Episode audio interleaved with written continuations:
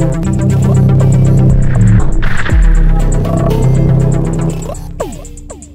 Len nedávno sme si pripomínali výročie Černobylskej havárie a preto dnešný podcast budeme venovať jej objasneniu.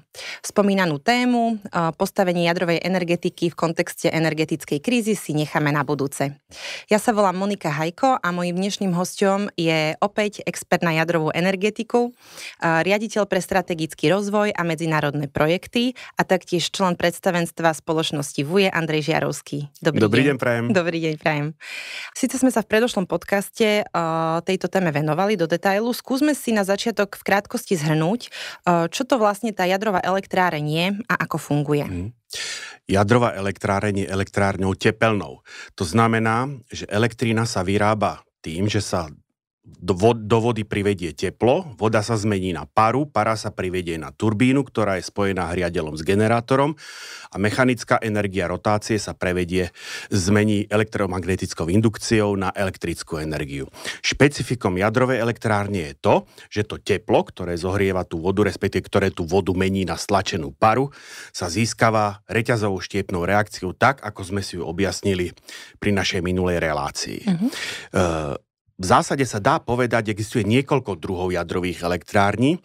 Tie najčastej alebo najviac používané sú tzv. ľahkovodné, to znamená moderátor, čo sme si vysvetlili, čo je minule, aj chladič, aj, aj chladiace médium. Je obyčajná voda, samozrejme demineralizovaná, zbavená, zbavená toho, čo tam nemá byť, ale obyčajná voda, H2O.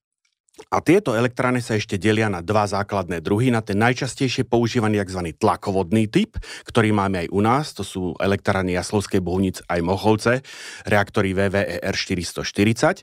A tieto reaktory ako používajú dva okruhy, alebo tieto elektrárne používajú dva okruhy. Primárny okruh, kde cirkuluje stlačená voda, cirka 12 megapaskalov, pri teplote asi 300 stupňov a táto voda pod tlakom stále zostáva kvapalná. Pred prietokom cez reaktor sa ohreje, čerpadlá ju točia dokola a jediné miesto, kde sa stýka s druhým okruhom, to je okruh, ktorý už potom e, ide na turbínu, je tzv. parogenerátor. Tam primárny okruh odovzdá teplo sekundárnemu okruhu para s tou radioaktívnou vodou, aj keď jemne radioaktívnou, sa nikdy nestretne, pretože medzi nimi je vždycky teplo, tzv. teplovýmená plocha, v našom prípade je to ocelová rúrka. To stačí na to, aby otienilo to žiarenie a tá voda v sekundárnom okruhu už vôbec nie je radioaktívna. Druhý typ elektrárny, menej častý, ale ako tiež používaný, sú tzv. varné reaktory. To znamená, tieto majú len jeden okruh, priamo v reaktore sa voda zohreje natoľko, že sa až vyparuje, že sa vyvarí a tá para potom ide rovno na turbínu. E, je to zložitejšie o to, že každá údržba takejto turbíny potom sa musí s ňou narábať ako s jadrovým zariadím, pretože tá para síce nie je veľmi kontaminovaná. Ukázali sme si peletku, tie peletky sú v takých zirkonových trubkách, ktoré tiež pôsobia ako, ako bariéra, to znamená, aby tie neutróny sa držali len tam, kde šli. Do tej vody sa nám dostáva len e, veľmi mierne beta žiarenie ale predsa len nejaká radioaktivita tam je. Aj, vo, aj varné elektrárne, aj tlakovodné elektrárne vedia dosiahnuť e, rovnaký stupeň bezpečnosti. Len pri tých varných je to trošičku zložitejšie a komplikovanejšie. Okrem tej klasickej štiepnej reakcii, ktorú sme si povedali, ako neutrón narazí do uránu 200, jadra uránu 235, rozštiepi sa nám na, ja neviem, barium 141, mm. krypton 92, 3 neutróny. Pre dnešné rozprávanie je dôležité spomenúť ešte jednu reakciu. Ja som spomenul, že aj urán 238 sa vie štiepiť a spomenul som aj taký prvok, že plutónium 239. A to dneska práve pri dnešnej relácii toto prichádza na scénu. Keď do uránu 238 správne narazí neutrón, vznikne urán 239, ale ten je veľmi nestabilný. Uh-huh. A minule sme si hovorili o beta-mínus premene, kde sa neutrón mení na plus, na protón a elektrón.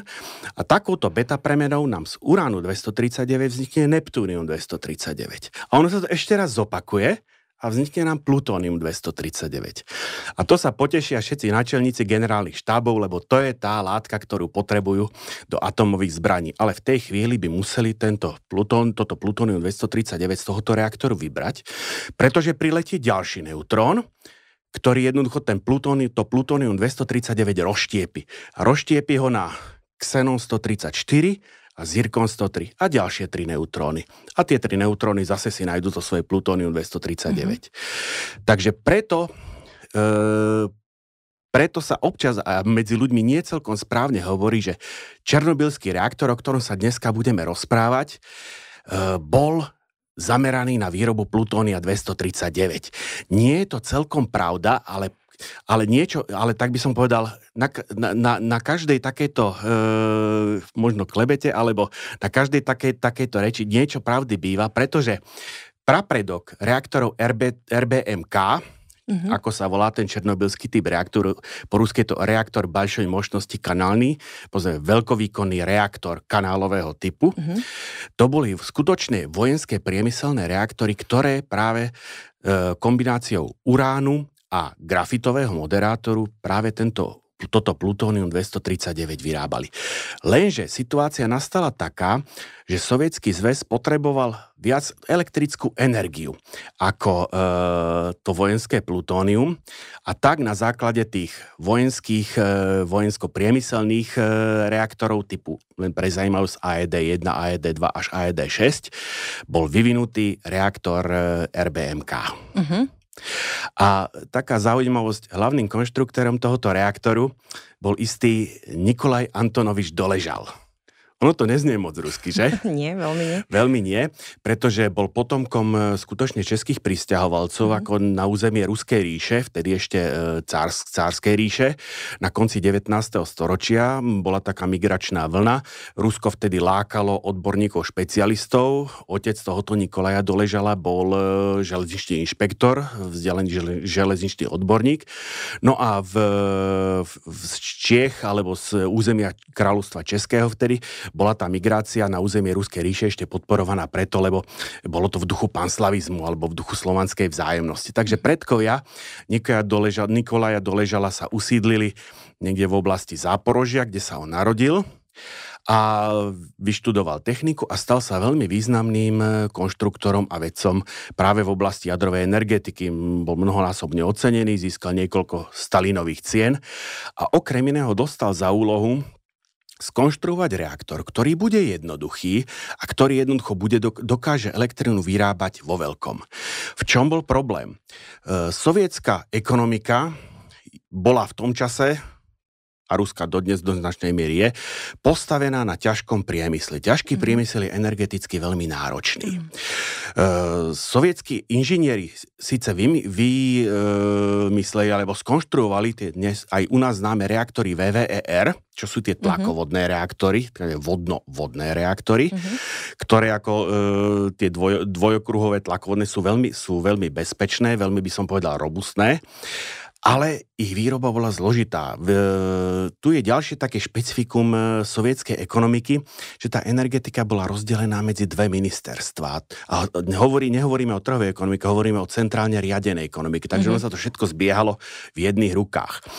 Takú tú klasickú energetiku, nejadrovú, mal na starosti ministerstvo energetiky.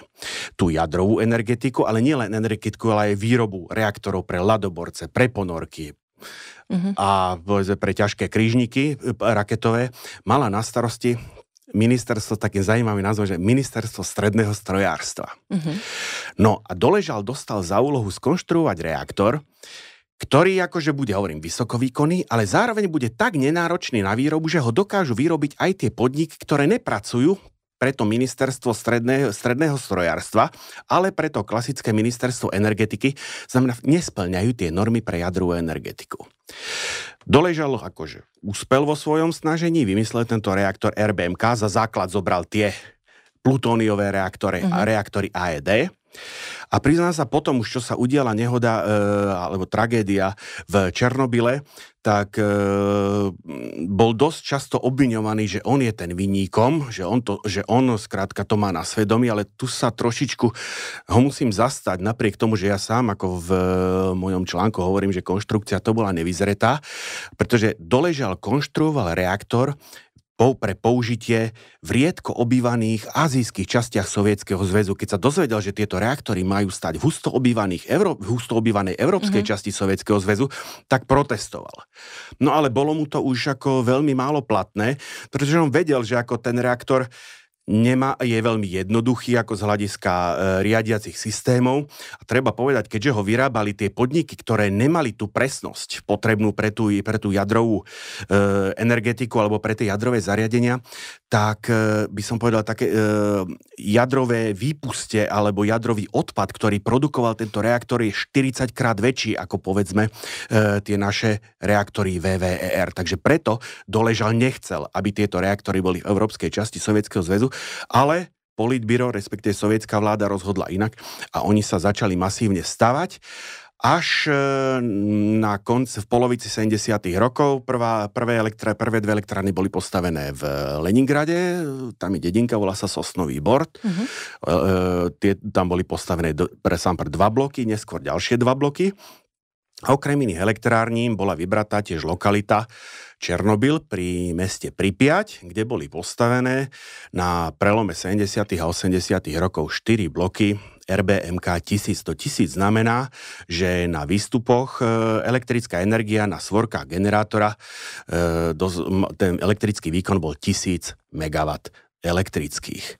No a e, ten dopyt po tej elektrickej energii bol jednoducho tak veľký, že aj Černobylský blok číslo 4, o ktorom dneska, dneska rozprávame, bol uvedený do prevádzky a nemal dokončené všetky potrebné testy. Uh-huh. Jedným z tých testov paradoxne, e, ktorý sa stal príčinou e, nešťastia, bol tzv.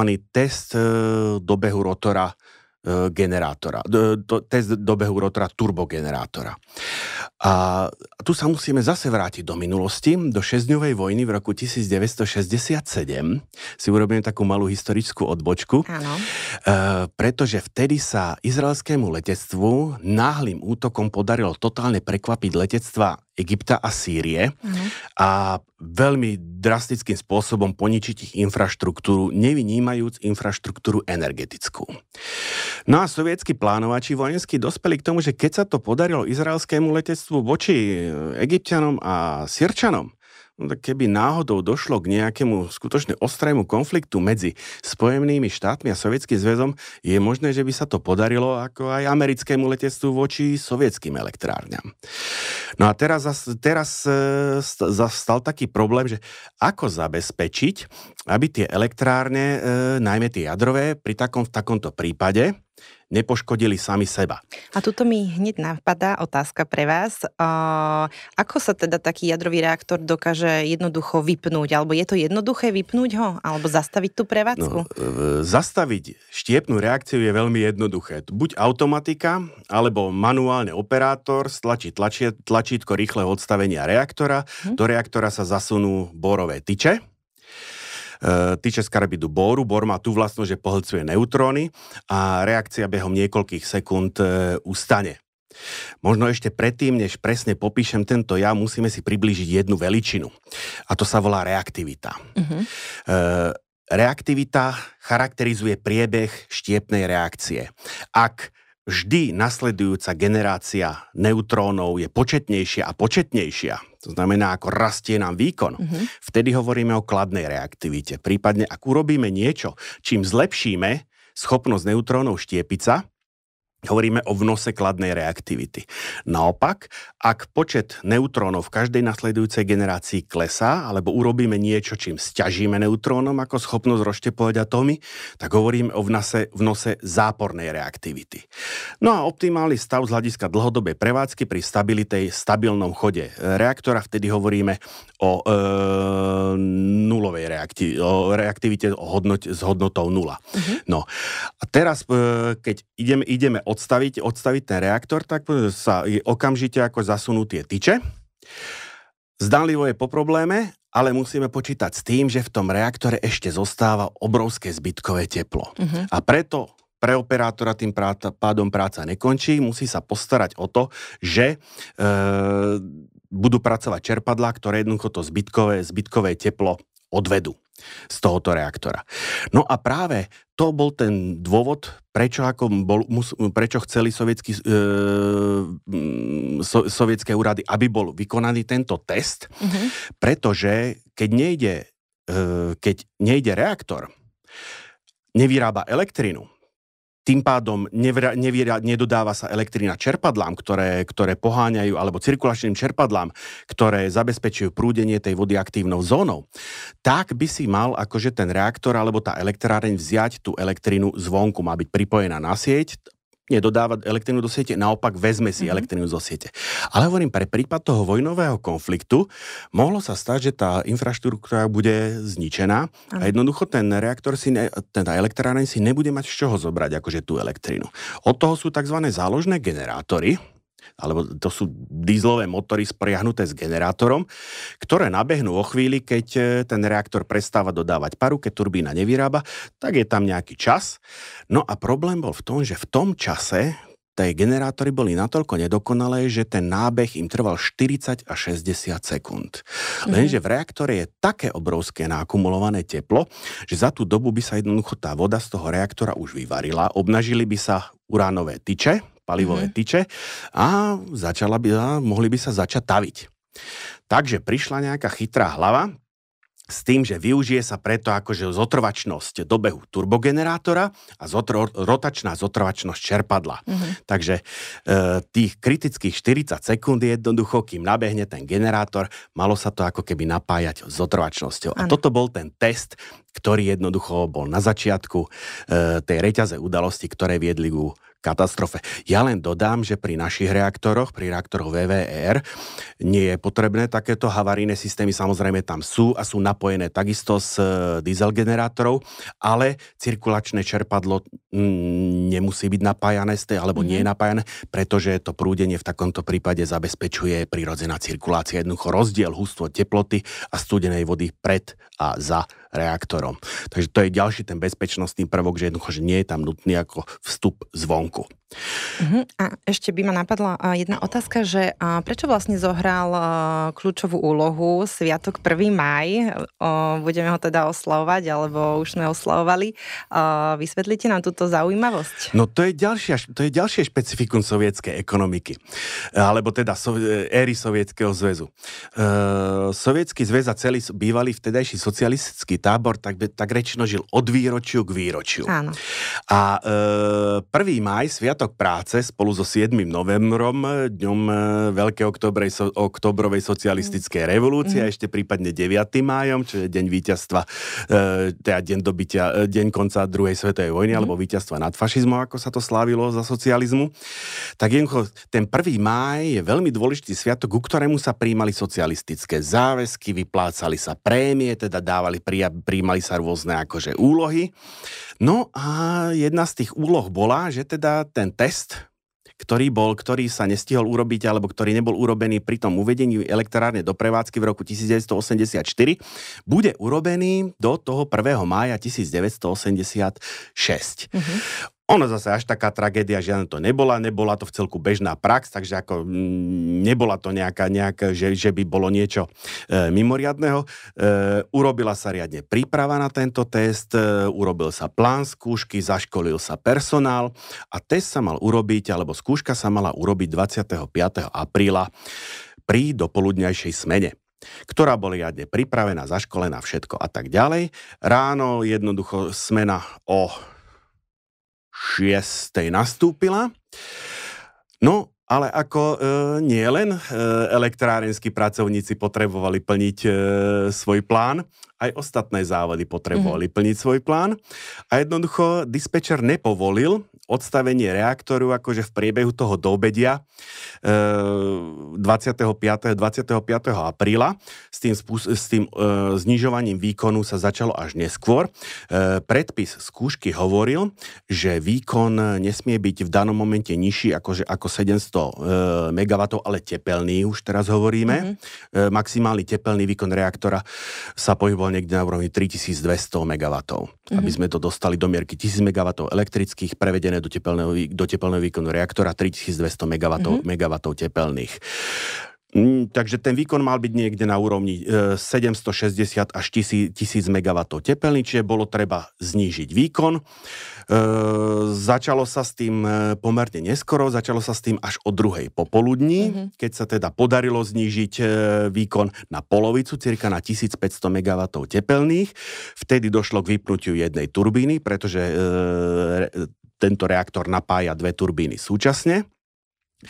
A došlo k prvej kritickej veci, ktorá určila udalosti na nasledujúce dni. Došlo k uzavretiu ventilov havárijného napájania reaktora čo je výrazný jeden z tých mála bezpečnostných prvkov, ktoré tento reaktor mal. Predpis skúšky toto akože prikazoval. A v zápäti malo dojsť ku skúške. Lenže niekoľko sto kilometrov od Černobylu sa stala mrzutosť, ktorá by za normálnych okolností prešla úplne bez povšimnutia a v danom momente tiež nikto nedocenil, čo sa stane. To je ten efekt motýlých krídel, sa tomu ano. niekedy hovorí. E, k, na južnoukrajinskej elektrárny, ktorá prevádzkuje reaktory VVR 1000, uh-huh. došlo k závade a jeden z blokov e, bol odstavený. Triviálna závada, nič vážneho. Ale v každom prípade dispečerovi chýbalo 1000 MW, tak jednoducho pozastavil znižovanie výkonu a vyvedenie výkonu Černobylského 4. bloku z prevádzky. A nepovedal, kedy im to zase povolí. Takže ako medzi tým e, medzi tým e, došlo k vystriedaniu smien, to mi do, došlo o štvrtej po obede, nastúpila druhá smena, ktorá už nemala povedomie veľmi o tom, čo sa, de, čo sa má diať počas tej mhm. skúšky, ale ako bola to zložená, tá, našťastie táto smena bola zložená z veľmi skúsených, z veľmi skúsených inžinierov, šefoval tomu inžinier Trehup, a e, od dispečera stále neprichádzal pokyn ako alebo povolenie k zníženiu výkonu, takže inžinier trhu mal čas si naštudovať uh-huh. ako e, výsled, výsledok tejto skúšky. E, lenže medzi tým, akože sa celý personál, ktorý mal robiť skúšku, rozišiel domov, pretože poveli, ako je, alebo teda kto tam nemal čo robiť na elektrárne, tak odišiel domov, dokonca aj zástupca hlavného inžiniera odišiel o štvrtej domov. O 9. prišiel telefonát z dispečingu, páni za hodinu vám povolím znižovanie výkonu a môžete, môžete odstaviť. Začalo sa horúčkovité telefonovanie, zháňanie ľudí. Uh-huh. No, príslušný tým sa nezišiel skôr ako o 11. No ale o 12. zase končila zhu, e, z, e, zmena Trehubovi. Uh-huh. A o polnoci nastúpila zmena inžiniera Akimova. Relatívne nie že neskúseného, ale jednoducho z tých dvoch predchádzajúcich smien on mal najmenej skúsenosti. Dokonca operátor, inžinier Toptunov, bol e, prakticky čerstvo vyškolený človek. Uh-huh. A teraz tento tím mal urobiť skúšku, o ktorej nemal ako poňatia nebol na ňu pripravený a ani nemal časy to naštudovať. O polnoci nastúpili a medzi tým došiel inžinier, medzi tým došiel inžinier Ďatlov, zástupca e, hlavného inžiniera a okamžite trval na prevedení, na vykonaní tejto skúšky. Tu si treba sa musíme trošičku zastaviť pri osobnosti Anatolia Ďatlova, ktorý bol mm-hmm. kľúčovou osobnosťou tých udalostí, ktoré nasledovali. Bol to nepochybne ako rešpektovaný odborník, ale na druhej strane ako bol to produkt toho sovietského systému, ktorý do značnej miery fungoval na príkazoch a na zákazoch a na pomerne e, hlava nehlava presadzovaní svojho názoru. E, ľudia na ňom oceňovali, že on si teda obrazne povedané nechal brnkať od ponose ani od svojich nadriadených, mm-hmm. ale teda ako voči svojim podriadeným sa stá, správal akože hodne autokraticky. Keď dorazil na ten štvrtý blok, už bol pamätníci, alebo teda zdroj zdrojové, že už bol na štvrtý, pretože ako ne, zastavil sa ešte na treťom bloku, tam sa mu niečo nepáčilo, takže tam vynadal všetkým okolo. Prišiel na štvrtý blok, e, inžinier Akimov sa mu pokúšal niečo vysvetľovať, akože on, on to odmietol okamžite a nariadil vykonanie testu. Uh-huh. A znížte výkon okamžite a hneď. No, a teraz ďalšia vec, ktorá sa deje. Uh, reaktory RBMK, už som niekoľkokrát povedal, že proti povedzme reaktorom VVER majú veľmi skromné e, prístrojové vybavenie, veľmi skromné systémy veľmi skromné systémy automatického riadenia. Ja som, keď som e, si robil skúšku z odbornej spôsobilosti, mal som tú čeže, alebo možnosť, alebo to šťastie, že mi prednášal e, jadrovú bezpečnosť človek, ktorý priamo ako bol na týchto reaktoroch mm-hmm. a mhm. hovoril mi priamo svoju osobnú skúsenosť, že videl, ako si prebe, ako preberajú zo, e, smenu medzi sebou reaktoroví operátori. A on sám teda, človek, ktorý už niečo z toho jadrového sveta videl, hovoril, že ako nevychádzal z údivu, pretože tu je treba jednu vec povedať u našich reaktoroch skutočne pohyb regulačných tyčí riadi automatika. E, v reaktore RBMK, ktorý má obrovskú aktív, alebo ktorý má obrovskú aktívnu zónu, ten, e, ten prítomný čas je stále na mieste, pretože 8 z nich ešte stále je na území Ruskej federácie v prevádzke. Má aktívnu zónu o priemere 12, vyše 12 metrov a výške 7 metrov.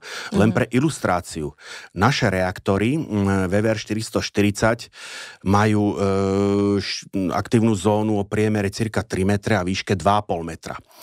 O tom, aký je to rozdiel, dobre, 4, na, naše, naše reaktory sú o polovicu výkonovo menšie, ale keď to porovnáme povedzme s reaktorom VVVR 1000, mm-hmm. ktorý je najbližšie v Českom Temelíne, tak e, aktívna zóna má kruhový priemer 3,5 metra a výšku cirka 3 metra. Hovorím 3,5 metra krát 3 metre versus 12 metrov krát 7 metrov. Uh-huh. Obrovské, obrovský, obrovský rozdiel a pri takomto rozmere jednoducho už dochádza to, k čomu sa hovorí, že lokálne nerovnomernosti neutrónového toku. Uh-huh. No ale s tým si tá pomerne sporná, automat, sporá automatika reaktoru nebola schopná poradiť, tak hovorím, tak ten priebeh e, výmeny služby prebiehal následovným spôsobom. E, reaktor mal 211 regulačných tyčí. Z tých 211 regulačných tyčí 174 tyčí sa dalo ovládať manuálne. Z pohľadu dnešnej logiky a z pohľadu logiky reaktorov VVR nepredstaviteľná vec.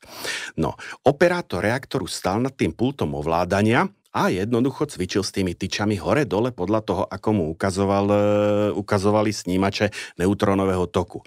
Nový nastupujúci e, smenový inžinier sa postavil vedľa neho a jednoducho chvíľu sledoval, ako, ako on cvičí s tými spínačmi, s tými vypínačmi, s tým s pohybom tých tyčí, pretože ono to malo pri ustálenej prevádzke, ono to malo určitú rytmiku. Rytmus, uh-huh. A on tú službu prevzal vtedy, keď v podstate sa na ten jeho pohyb naladil, tak rečeno. Nema, uh-huh. Nenapadá ma iné slovo. Takže Toptunov si teda prevzal nejak tú smenu, lenže hovorím, bol pod tlakom, pretože okamžite akože na ňo začal ako ďatlov kričať, že nech zníži výkon. Potrebovali sa dostať na tých 760-800 MW cirka. Uh-huh. A on spravil chybu pod tým stresom. Jednoducho zasunul priveľa, priveľa regulačných tyčí a výkon reaktoru začal padať. Padol pod 500 MW, začali, začali zúfalo chlapci niečo robiť, ako ale za ten jednoducho ten e, reaktor stále sa ten, e, si jednoducho nevedeli ho udržať, jednoducho ten výkon stále, stále padal, padal pretože prejavovalo sa to, čomu sa hovorí xenónová otrava. Uh-huh. Iný alternatívny názov, ako alebo rovnocenný názov je e, tzv. jodová jama. Ja som bol, že pri štiepnej reakcii sa vylučujú nuklidy bária alebo kryptónu. Ale nie iba. To sú štatisticky najčastejšie prvky. On sa tam môže, e, aj sa vylučuje, jód 135. Jód 135 už niekoľkokrát spomínanou betamínu s premenou sa mení na xenón 135. Mm-hmm. Pokiaľ JOD 135 v zásade nevstupuje do týchto reakcií, tak Xenon 135 vstupuje do nich veľmi výrazne, pretože má tie vlastnosti, že pohlcuje neutróny. Čiže on fakticky predstavuje vnos zápornej reaktivity. Teraz použijem to slovo, ktoré som, ktoré mm-hmm. som si predtým zadefinoval.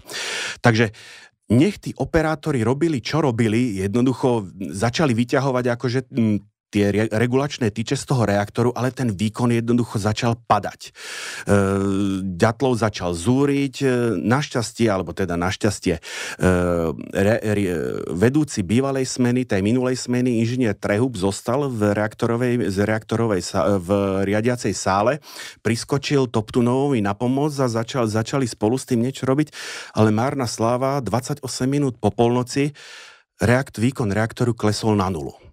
Uh-huh. Čiže zastavila sa štiepná reakcia. Štiepná reakcia sa zastavila. Uh-huh. No samozrejme, akože Ďatlov už bez toho naštvatý, tak začal zúriť akože totálne.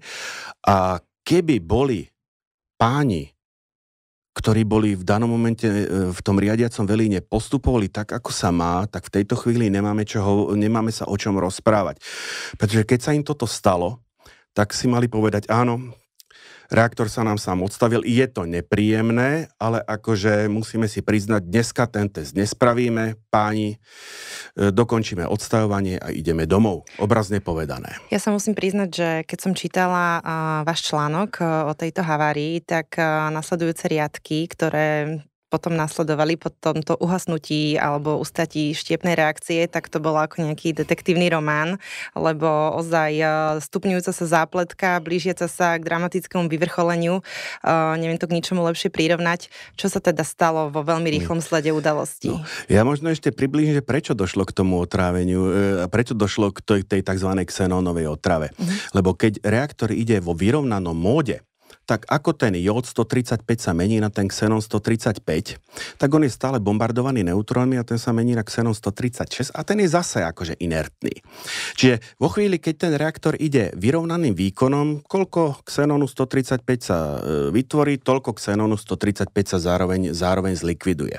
Problém nastáva práve pri tom znižovaní výkonu. Čiže oni, keď okolo druhej prudko znížili výkon, začal sa tvoriť ten jód 135, ktorého počas rozpadu je 6,5 hodiny mm-hmm. a jeho maximum nastalo práve medzi polnocou a jednou v noci, keď nešťastní e, Toptunov, teda Akimov a Toptunov začali znižovať zase výkon a narazili práve akože do toho maxima e, tej xenónovej, xenónovej otravy. No, po správnosti hovorím, mali počkať, 9, cirka mm, polčas rozpadu Xenonu, Xenonu 135 je 9, 9 hodín aj niečo.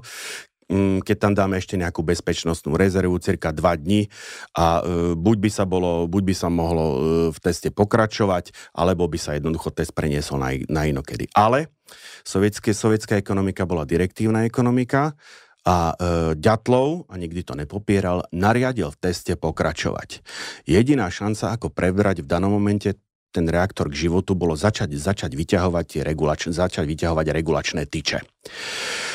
Takto ako e, začal, e, ale ten reaktor, takto začali robiť, ale ten reaktor akože bol stále otrávený, on sa preberal k životu veľmi, veľmi neochotne. Uh-huh. A tu treba povedať, že pre každý operačný modus alebo operačný stav reaktora je predpísaný počet tyčí, ktorý má zotrvávať v zóne, respektíve ktorý má byť vyťahnutý, vyťahnutý mimo zónu.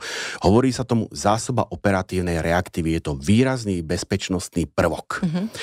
Im sa napokon, a oni to totálne nerešpektovali, jednoducho svojím spôsobom tie tyče, nechcem povedať, že vyťahovali hlava, nehlava, ale skutočne ako pod tým tlakom s tým, s tým e, jačiacim ďatlovom za chrbtom. Mm-hmm. Jednoducho, oni akože tie tyče, tie tyče začali skutočne vyťahovať vyťahovať, ako čo to išlo. A koľko ich tam bolo a koľko ich tam malo byť? No. A teraz akože ten reaktor sa začal nejakým spôsobom preberať k životu. Oni ho nejako horko ťažko vytlačili na 200 MW tepelných ale že v aktívnej zóne bolo po hriechu zapojených, e, zasunutých 8 tyčí. Prevádzkový predpis hovoril, že ich tam má byť aspoň 30. Mm-hmm. Takže už toto, už, už toto samotné je ako veľký problém a môj e, ten prednášajúci, ktorý mi prednášal tú jadrovú bezpečnosť, on to tak prirovnal, že to je ako keby ste išli v sedliackom rebriňáku s natiahnutou pištolou priloženou k spánku. Mm-hmm. To už je len otázka času, kedy sa niečo stane. Áno. Jednoducho, podľa predpisu ten reaktor mal, byť, mal byť v stabilizovanom stave, čož rozhodne nebol. Že oni horko ťažko držali tých 200 MW tepelní, čo bolo hlboko pod tým predpísaným minimum 700 MW, ale ďatlov, a zase toto nikdy nepopieral, dal Áno, ten test urobíme. Urobíme ho teraz a urobíme ho hneď. Mm-hmm. No. A teraz sa začali diať veci. Podľa predpisu testu bolo treba zapnúť všetky cirkulačné čerpadlá. Tak ich zapli. Do aktívnej zóny sa vovalili obrovské, obrovské množstvo studenej vody. Mm-hmm. A zase nám do toho vstupuje reaktivita. E, v prítomnosť chladnej vody, v vody v aktívnej zóne spôsobila vnos kladnej reaktivity. Mm-hmm. To znamená, výkon akože neutrónový tok začal prudko rásť. Na čo ale reagovala automatika mm, reaktora? Že začala zasúvať tyče do reaktoru. No ale, e, a znižovať výkon. Ale e, oni chceli ten výkon udržať, respektíve chceli ho dostať ešte nad, nad 200 MW, tak manuálne začali tie tyče vyťahovať. To znamená, automatika sa začala pretláčať ako s operátormi. Uh-huh. Ten, reaktor, ten reaktor sa tomu násiliu zo strany tých operátorov doslova do písmena ako bránil. Napokon zahlásil ter- turbínový, turbínový operátori, dobre, sme pripravení, urobím, urobíme ten test, ale ako aby udržali ten výkon a teraz sa dodnes nevie, že kto to vlastne spravil, niekto tak ako predtým zapli tie čerpadlá, tak ich vypli, akože aby zrejme preto, aby udržali dostatočný tlak, tlak e, pary na turbíne. A teraz zrazu prestala prúdiť voda do aktívnej zóny a naopak začalo sa obrovské vyparovanie. Ako jednoducho to teplo pretlačilo ten nedostatok vody, došlo k tzv. kríze varu. Na, palivo, na palivových tyčiach sa začala vyvarovať voda a vyva, kríza varu znamená, že sa vyvarovala rýchlejšie, než ju čerpadla stihli doplňovať. Uh-huh tyče sa obno, o, obnažili a zrejme v tejto chvíli tam je také na obrovské množstvo e, energie nakumulované, že tie palivové tyče sa asi začali topiť, topiť. Uh-huh. a e, je možné, že v tejto chvíli už začínal aj ten zážeh e, grafit, toho grafitového moderátora, ale ako oni si to neuvedomovali, čo sa deje, jednoducho stále speli k tomu, ideme urobiť ten test. A tak 1 hodina 23 minút 04 sekúnd, test sa spustil. Zavreli, zavrel sa prívodový ventil pary k e, turbíne. V tom momente začali otáčky turbíny klesať, v tom momente začal kle, začali klesať aj otáčky e, čerpadiel, palivové tyče sa úplne obnažili, v tejto chvíli ako určite už došlo k taveniu, k taveniu e, palivových tyčí, zrejme už e, došlo k znieteniu aj e, grafitu. A ono tr- to trvalo kratšie, než ja to teraz hovorím. To celé trvalo asi 36 sekúnd. Mm-hmm. Paradoxne, ten test prebehol úspešne. Ale pamätní tí, čo tam boli, hovoria, že ten reaktor začal vydávať zvuky ako keď ako brzdiaci vlak také škripavé, škripavé zvuky. Tie zvuky vydávali zátky, ktoré zakrývali jednotlivé palivové kanály, ktoré jednoducho v dôsledku toho, že sa tá voda pod nimi akože burlivo varila, oni jednoducho začali, začali nadskakovať. Uh-huh. Po 39 sekundách e, konečne akože operátor stlačil e, tlačítko tzv. AZ5, po rusky avarína je zašita, e, havarína ochrana a vtedy sa mali v podstate všetky tyče aj havaríne, aj regulačné zasunúť ako do toho reaktoru a reakcia mala, jak som povedal, po pár sekundách ustať. Mm-hmm. Lenže operátori nevedeli, že reaktor sebe skrýva ešte jednu záľudnosť. Konce tých tyčí mali grafitové špičky. Grafit je moderátor. Mm-hmm. Oni nevedeli, nikto ich neinformoval, že mm, v 1977 alebo 8 mali, e, sa stala nehoda na, práve na tej elektrárni v Leningrade v Sosnovom Bore, kde práve pri prevádzke na nízkom výkone, kde ten reaktor sa správa veľmi nestabilne, došlo zase k stlačili, e, stlačili tlačítko zasunutia havarijných tyčí a vo chvíli, keď ako vbehli tie tyče s tými grafitovými koncovkami do aktívnej zóny, to dalo obrovský impuls tej mm. riadiacej, e, tej štiepnej reakcii. E, operátorom v Leningrade sa ten reaktor podarilo dostať pod kontrolu, ale aj tak došlo k nataveniu niekoľkých palivových cyklov. No, teraz nastalo, nastalo niečo podobné, ale v ďaleko horšom, ďaleko horšom merítku, pretože tie aktívna zóna už bola natavená, deformovaná.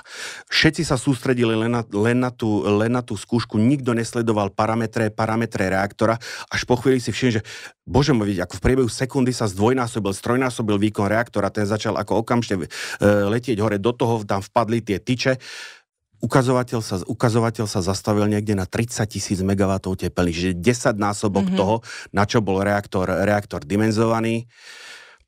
Za 10 sekúnd po odstavení reaktora sa ozvali dva, v priebehu dvoch sekúnd dva výbuchy. Prvý a druhý totálne silný. Hm. A čo teda vlastne vybuchlo? No, e, to je zaujímavé, že oni si vôbec neuvedomili, že vybuchol reaktor. Prvá reakcia Ďatlova bola, že došlo k explózii nahromadenej pary v nádrži havarijného napájania. Mm-hmm.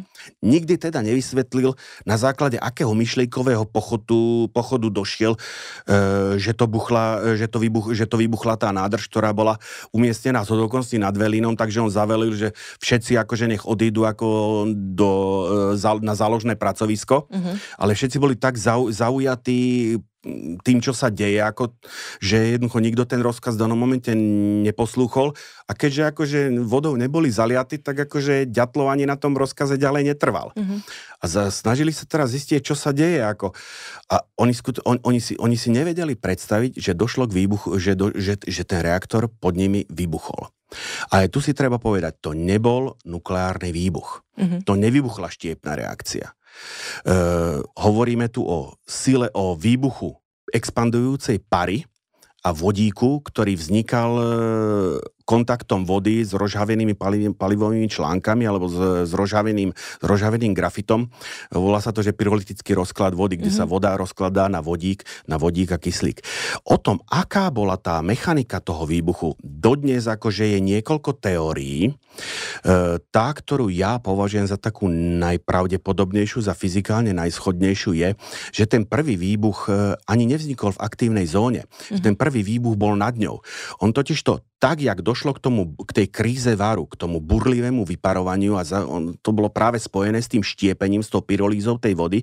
Vodík má veľmi malé molekuly, tak aj pomedzi tie netesniace, tie nadskakujúce zátky, jednoducho ten vodík, ktorý je ľahší ako vzduch, unikal do priestoru nad biologický štít. Biologický štít to je 2000 tón ťažká železobetónová doska, ktorá oddelovala aktívnu zónu od e, reaktorov, reaktorovej sály. A ten vodík sa zhromažďoval v tej reaktorovej sále, e, až kým nedosiahol výbušnú, výbušnú koncentráciu. No a mm-hmm. potom už len stačilo to, že ak tie, tie zátky, ktoré boli niekoľko sto kilogramové, jednoducho nadskakovali, škrtli o seba, iskru. hodili mm-hmm. iskru a ono to vybuchlo. Ale tá tla, ale samozrejme akože tá zóna už nebola ako tými nadskakujúcimi zátkami úplne intaktná, takže tá tlaková vlna prenikla až do aktívnej zóny, ktorú zrejme narušila. Došlo k potrhaniu potrubí. Mm-hmm. Tá natlakovaná para odtiaľ unikla čímž uvoľnila miesto ako vode, pretože tie čerpadlá síce boli potlačené e, tým prudkým vývinom pary, ale pracovali. Mm-hmm. Takže vo chvíli, keď tá voda nemala odpor, tak ona sa vovalila do aktívnej zóny, narazila na rozstavené palivo, na rozhavený grafit a došlo k masívnej premene vody na paru. Mm-hmm. Voda, keď sa mení na paru, zväčší svoj objem 1700 krát. Mm-hmm. Súčasne, keď sa tá voda stretla s, tým, s tou taveninou a s tým grafitom, zase tam došlo k opakovane k tej pyrolíze. Takže ten druhý silný výbuch bol zrejme spojenou silou expandujúcej pary a vybuchujúceho vodíka. Uh-huh. Ten druhý výbuch bol natoľko silný, že zdvihol ten 2000-tonový e, biologický štít, otočil ho a ten sa naspäť spadol a zaboril sa do aktívnej zóny zhruba pod uhlom 70 stupňov. Došlo k rozrušeniu celej reaktorovej budovy a do ovzdušia boli vyvrhnuté radioaktívne látky. Jednoducho to, tie produkty toho výbuchu jednoducho e, boli vymrštené, vymrštené do vzduchu začal horie, ten grafit začal horieť, takže tým výbuchom sa to neskončilo jednoducho do ovzdušia mm, išli obrovské množstva mm-hmm. ako mhm. radioaktívne látok. Keď sa to spočítalo všetko nakoniec, alebo teda ten odhad je, že napriek tomu, že to teda nebol nukleárny výbuch, bol to ako bol to chemicko-fyzikálny výbuch e, paria vodíka, tak e, počet, množstvo tých radioaktívnych látok, ktoré boli vyvrhnuté do vzdušia, bol 40 krát väčší ako pri hirošímskej bombe. Mm-hmm.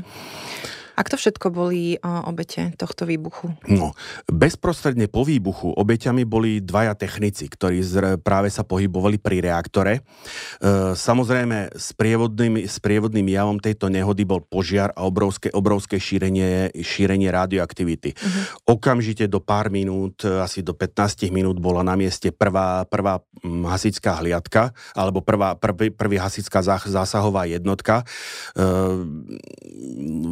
velil, velil jej mlad, mladý poručík Pravik Uh-huh. A za 5 minút po nich došla, došla ďalšia jednotka. Oni okamžite nevedeli sa zorientovať, ako nechápali, čo sa, nikto im nevedel povedať, čo sa deje. No tak išli tam, kde to horelo najviac.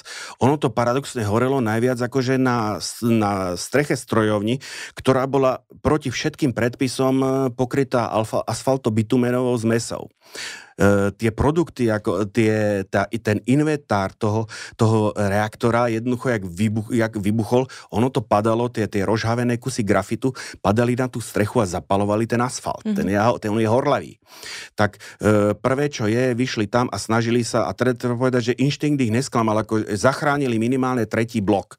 Pretože keby neboli uhasili tú, e, tú asfaltobitumenovú strechu na to spoločnou strojovňou tretieho a štvrtého bloku, tak ten požiar by sa bol preniesol e, aj na e, blok číslo 3. Mm-hmm. Ale treba povedať, že za to za, zaplatili akože strašnú cenu. E, Uh, už po pol hodine, ako začali tí, tam bola taká radioaktivita, že už po pol hodine začali tí hasiči jednoducho odpadávať, uh, vozili, uh, museli, museli ich odviesť do, uh, do nemocnice, mali akutnú chorobu z ožiarenia, takže uh, v priebehu pár dní sa k tým dvom uh, nešťastným technikom, ktorých zabil priamo výbuch, uh, pridalo ďalších 28 členov obslužného personálu, okrem iného aj inžinier Akimov, inžinier Toptunov uh-huh. a e, hasiči tých, tých prvých dvoch, z tých prvých dvoch vln. Dohromady z celého toho obslužného personálu aj e, z hasičov skončilo v nemocnici s akutnou chorobou ožiarenia e, cirka 134, 134 ľudí. Uh-huh. Ako som povedal, e,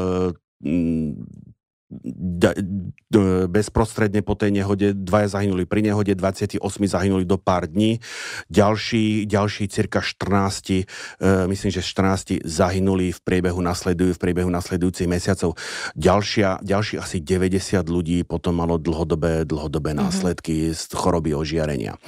To, je, to sú ako tie bezprostredné, bezprostredné obete tejto nehody. E, problém bol, že sovietská, že sovietská moc jednoducho, aj keď si uvedomila, ako asi po jednom, po, po, po, po prvom dni im došiel ten rozsah tej katastrofy, mm-hmm. ale napriek všetkej pro, proklamovanej politike glasnosti, jednoducho stále ten sovietský režim bol verný tej svojej dovtedajšej politike zatlkať, zatlkať, zatlkať, až teda ten radioaktívny oblak e, vďaka mm, prúdeniu, prúdeniu vzduchu došiel na Švédsko. Mm-hmm. No a tam jednoducho veľmi rýchlo identifikovali ako po tom prvom, pr tej prvej obave, že čo sa stalo, ako že niektorý, naša elektráreň má nejaký problém, zistili, že u nich sa nič nedeje, tak veľmi rýchlo zistili, aha, ono to ide z územia Sovietskeho zväzu uh-huh. a viacerým akože meraním jednoducho dokonca zistili pomerne presne oblasť, uh-huh. z, ktorej to, z ktorej to pochádza. Takže e, generálnemu tajomníkovi Gorbačovi nezostalo nič iné, len jednoducho v jednu chvíľu priznať farbu uh-huh. a e, priznať, že teda áno, doš, došlo k nehode ale to platilo len do zahraničia, akože svojim vlastným obyvateľom tá sovietská vláda stále klamala. Toto sa stalo 26. 26. apríla po 28. apríla bola nariadená evakuácia pri piati, do, do dôsledku bolo evakuovaných snad 300 tisíc ľudí zo svojich, uh-huh. e, zo svojich e, dedín, dedín a miest. Väčšina z nich natrvalo. A e, tu treba vyzdvihnúť ako predsedu ukrajinskej vlády e, Liaška, ktorý ako napriek tomu, že nebol jadrový odborník, ale keď sa ho neskôr pýtali, že prečo to urobil, povedal, že intuíciou, ktorý jednoducho nečakal a napriek tomu, akože mu za to hrozil postih, sústredil auto autobusy a prostriedky na tú evakuáciu už vopred, mm-hmm. inak tá evakuácia by trvala možno ešte dlhšie.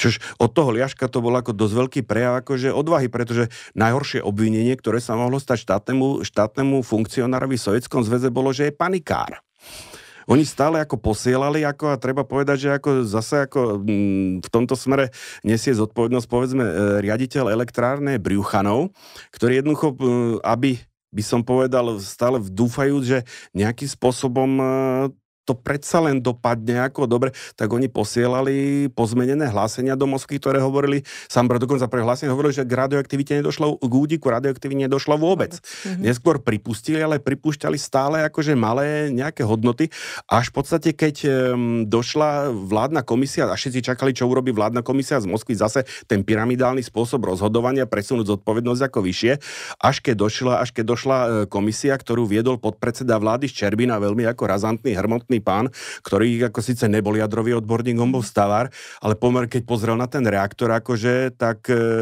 jednoducho videl, akože je zle, akože to jednoducho toto nie je bežná nehoda, Nehal si Bleskovo, ako mal tam vedeckého poradca akademika Legasova.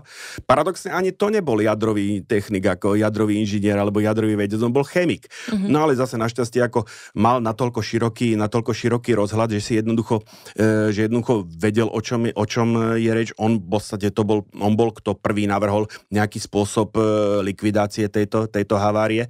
No ale sp- a spoločným úsilím ako e, inžinierov a e, pôsobenia Legasova jednoducho e, Ščerbina dal súhlas k evakuácii a 28.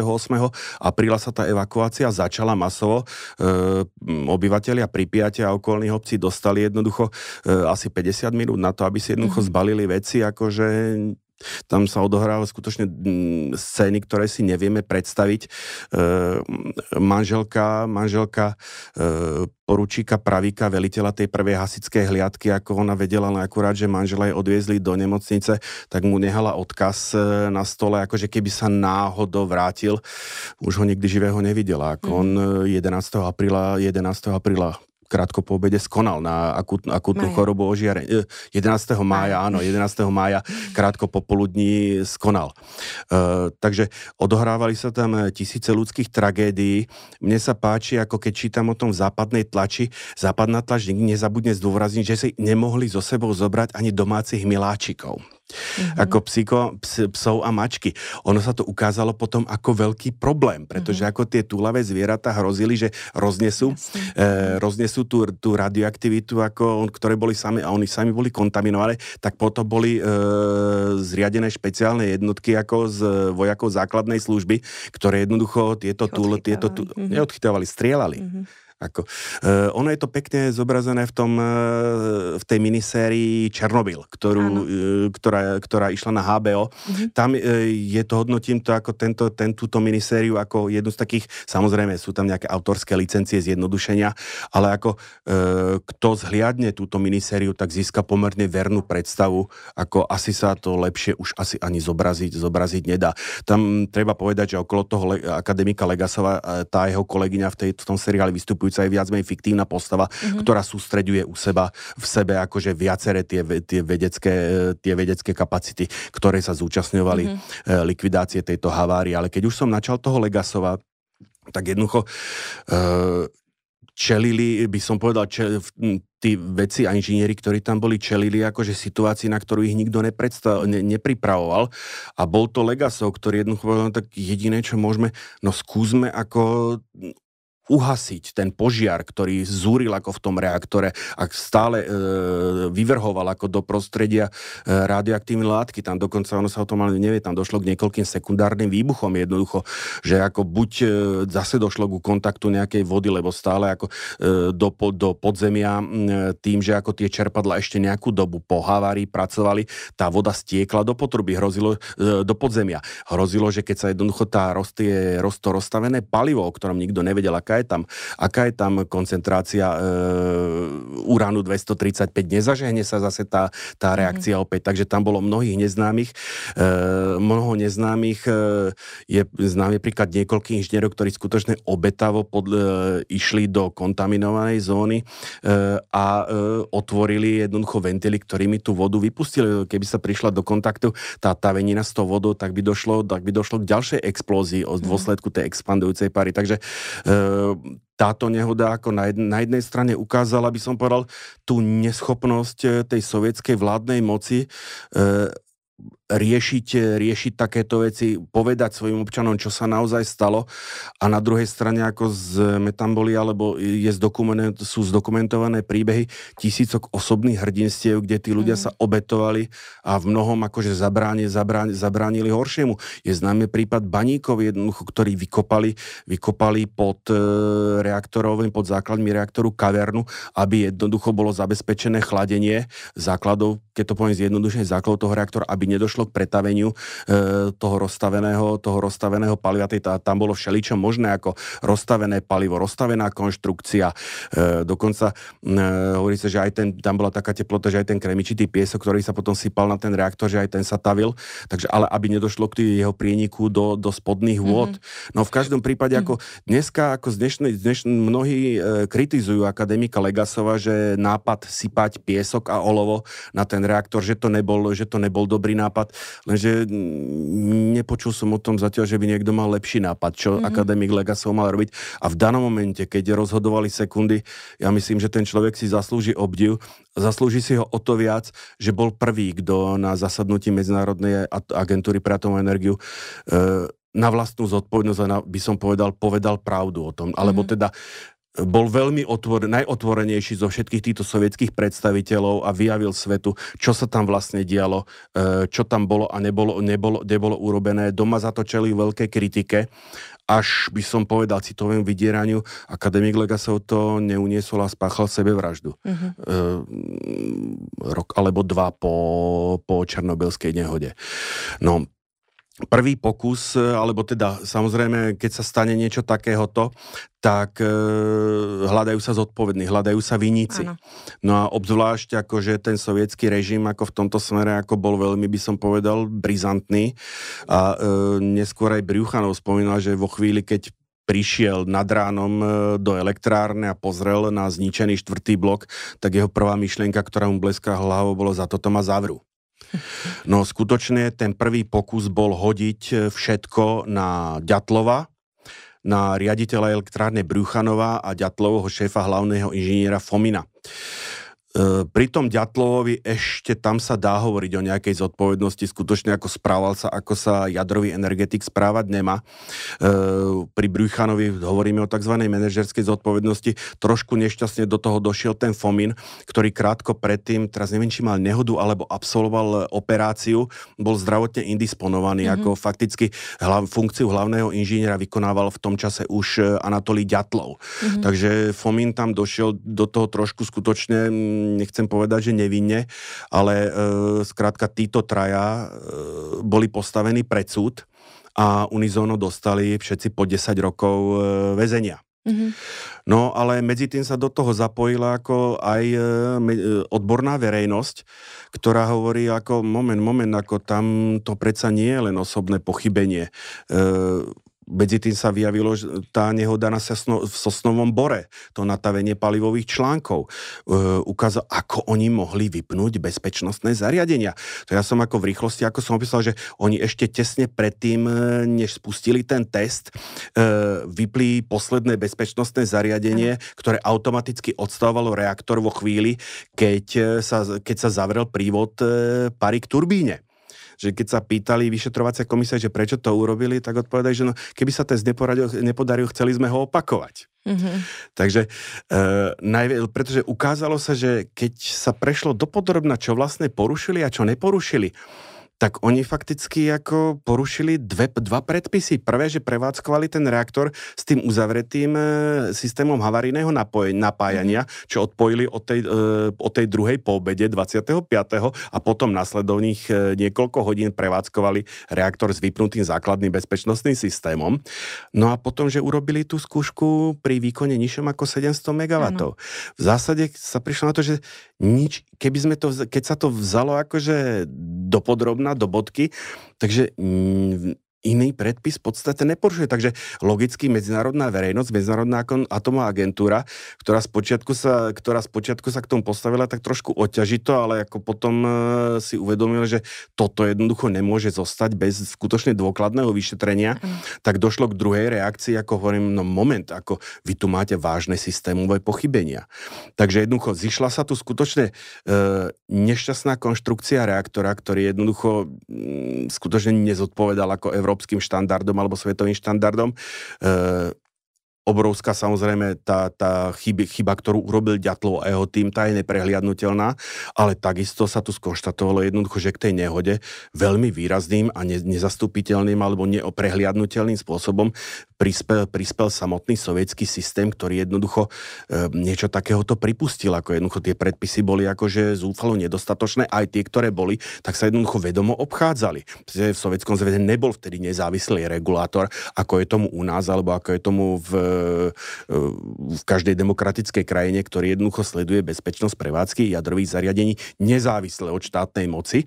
Jednoducho má právo, a nie že právo, povinnosť zasiahnuť mm-hmm. vo chvíli, keď vidí, že alebo keď e, sa okamžite deje niečo, čo nie je v súlade, v súlade s predpismi. Takže e, Ďatlov Briuchanov aj Fomín boli potichu po 4 rokoch, po 4,5 rokoch prepustení. Mm-hmm. A ja som povedal, ako na, na, hovoril, skonštatoval som, že e, väčšina, väčšina tých operátorov tej smeny skutočne dostala obrovské dávky a skonala na e, chorobu, na, na akútnu chorobu z ožiarenia. Keď to, e, keď to spočítame 2 plus 28 je 30 plus 19, bavíme sa o 40, 49 mm-hmm. ľuďoch, ešte 4, 4 dodatočne, 14, 14 ešte umrelo potom dodatočne a e, u ďalšej cirka stovky, ako boli, boli trvalé následky, tak e, jednoducho napriek tomu Ďatlov dostal dávku niekde medzi 3,6 a 3,9 zívrta.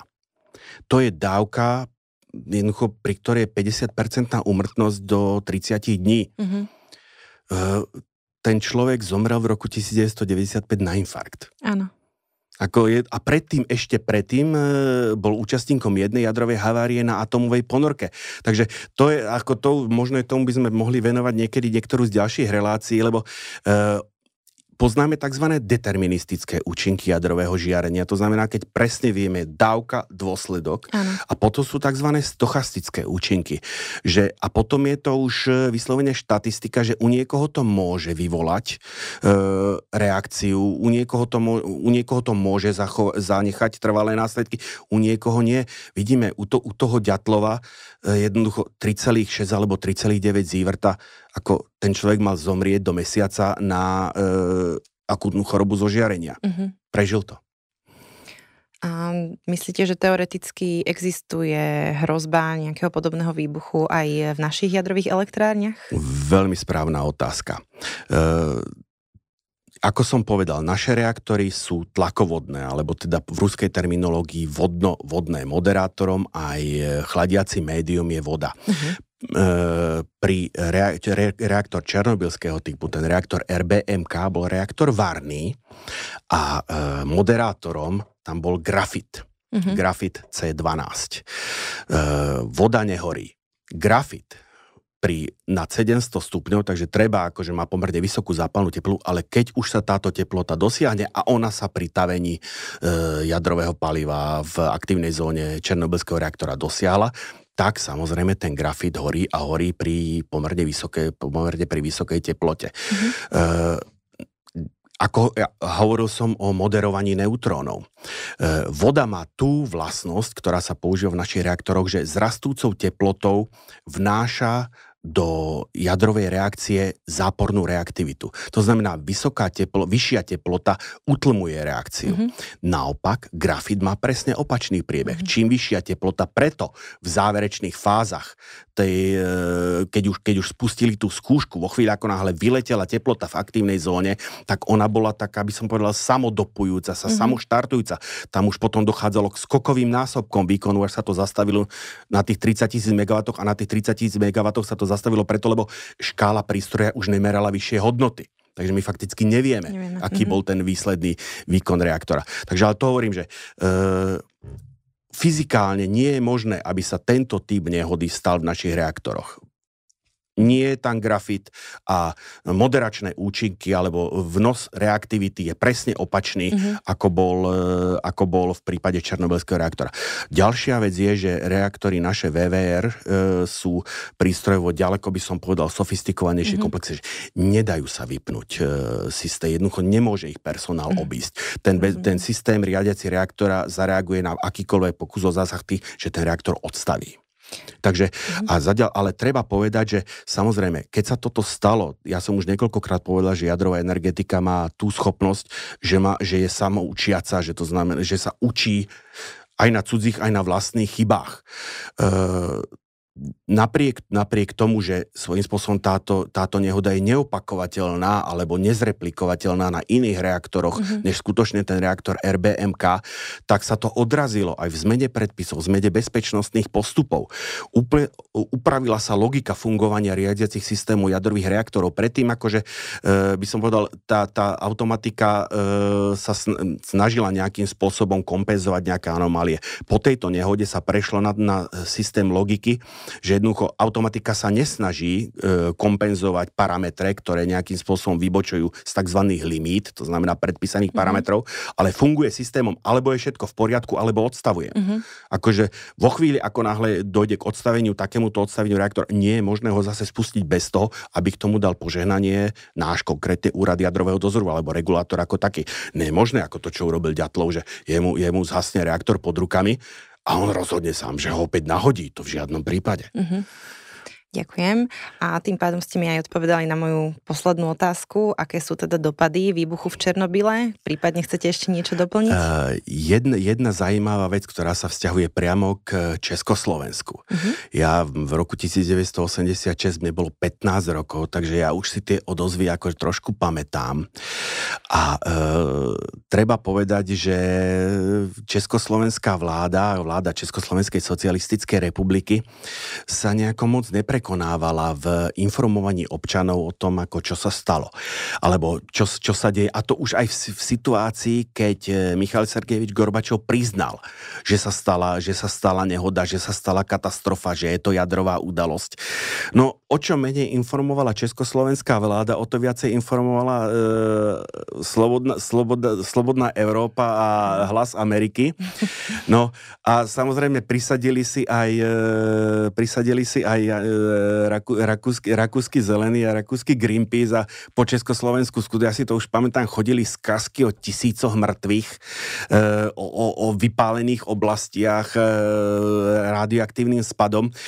Takže ako ono to bolo kontraproduktívne, pretože to zatlkanie akože akurát z pohľadu vládnej moci, to teraz hovorím, akurát znásobilo to počúvanie uh-huh. tých vtedy zakázaných sta- rozhlasových staníc, zvýšilo to nedôveru, e, nedôveru e, občanov voči vláde a najväčší, aby som povedal, najväčší paradox na tom je, že ono veľmi zatajovať nebolo čo.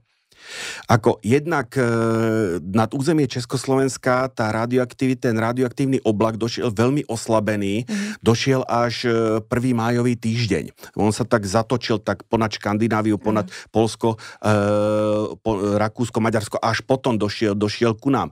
A treba zase k úctiu Štrougalovej vlády povedať, že ako oni tie opatrenia skutočne robili veľmi dôsledne, sa sledovalo mlieko napríklad ako mm-hmm. potraviny. E, dokonca e, zabezpečilo sa pravidelné, pravidelné polievanie ulic, aby, aby sa spláchol ten prípadný radioaktívny spad. E, viem, e, detská výživa fakticky, e, bolo, niekoľko šarží detskej výživy, bolo preventívne akože mm-hmm. zlikvidovaných, mm-hmm. aby mhm. nedaj Bože sa to nedostalo, nedostalo, nedostalo k malým deťom. E, dobytok e, a e, hospodársky dobytok na horských, podhorských oblastiach e, bol ustajnený, ako e, ani ničinách jednoducho, že prešlo sa na suché krmivo, až kým e, laborator, lebo stále sa monitorovala situácia, mm-hmm. až kým tie laboratórne skúšky alebo tie monit- ten monitoring nepotvrdzuje potvrdil, že, e, že je to skutočne ako, že to radioaktívne pozadie sa nejakým spôsobom nemení. E, taká, taká úplne zaujímavé, že e, osadenstvo horských salašov dostalo do, dokonca jódovú profilaktiku. Ano. A e, keď mi zase tre, tretia, tretí, tretia e, odvolávka na to moje školenie o tej jadrovej bezpečnosti. A ten prednášajúci povedal, že ale nikto už nekontroloval, či tí bačovia tie pirulky aj užili. Jedli. Takže, e, ale to chcem povedať, že skutočne, že napriek, akože toto bola nešiko, vyslovene komunikačná neobratnosť československej uh-huh. vlády, lebo opatrenia robili. E, skutočne e, boli potom aj vyčíslené prípadné dopady. Jednoducho, e, keď sa to spriemerovalo, tak e, vyšlo vyšlo, že e, expozícia, priemerná česko, expozícia československého občana bola 0,2% dávky, ktorú mm-hmm. bežne človek, to, to bolo jeho nemerateľné akože dopad, e, prejav na zdravotnej situácii obyvateľstva bol nemer, nemerateľný. Takže toto aj tento, prí, prí, tento prípad potvrdzuje jednoducho, že e, vládna moc e, musí so svojím obyvateľstvom hrať fér a jednoducho e, je to, by som povedal svojím spôsobom, e, ponaučenie aj pre nás ako jadrových energetikov, že jednoducho musíme, e, keď chceme presvedčiť obyvateľstvo alebo keď chceme e, byť dôveryhodní, tak jednoducho musíme byť, e, musí, musíme hrať na rovinu a musíme hovoriť pravdu. Aj takú nepríjemnú pravdu, ako je o e, havárii v Černobyle. Ďakujem vám veľmi pekne. A dnešný podcast by som veľmi rada zakončila citátom Petra Lišku, zástupcom generálneho riaditeľa spoločnosti VUE. Na základe viac ako 60-ročných skúseností vieme, že mierové využívanie jadrovej energie nie len v oblasti energetiky, ale aj v oblasti medicíny a s tým súvisiaceho výskumu a vývoja spoločnosti významne ovplyvňujú našu budúcnosť a udržateľné životné prostredie. Viac ako ktorákoľvek iná technológia. Mojím hostom dnes bol opäť Andrej Žiarovský, expert na energetiku, riaditeľ pre strategický rozvoj a medzinárodné projekty a člen predstavenstva spoločnosti VUE. Ďakujem, že ste prišli. Ja ďakujem. Moje meno je Monika Hajko a teším sa na vás na budúce. Dovidenia. Dovidenia.